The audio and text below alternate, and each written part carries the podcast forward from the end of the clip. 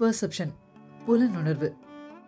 ஒரு விஷயத்தை கன்வே பண்ற விதம் எவ்வளோ முக்கியமோ அதை விட ரொம்ப முக்கியம் நம்ம முதல்ல அதை என்ன கண்ணோட்டத்தில் பார்க்குறோம் எப்படி உள்வாங்கிக்கிறோம் எப்படி புரிஞ்சுக்கிறோம்ன்றதுல தான் இருக்கு.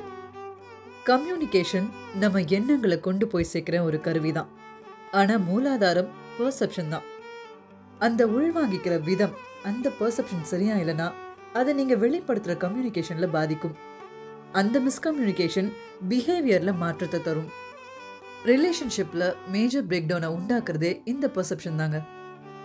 நான் என்னை பற்றி எப்படி புரிஞ்சு வச்சுருக்கேன்? மற்றவங்க என்னை பற்றி எப்படி புரிஞ்சு வச்சுருக்காங்க?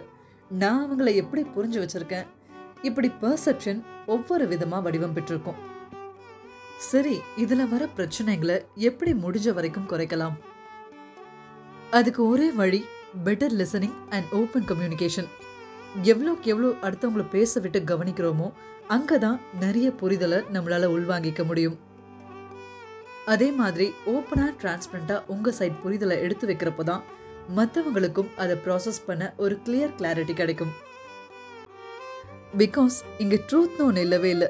உங்களுக்கு சரின்னு படுறது உங்கள் ட்ரூத் அவங்களுக்கு சரின்னு படுறது அவங்க truth it's all about only பர்செப்ஷனுங்க so make it and feel it positive அவ்வளோதான்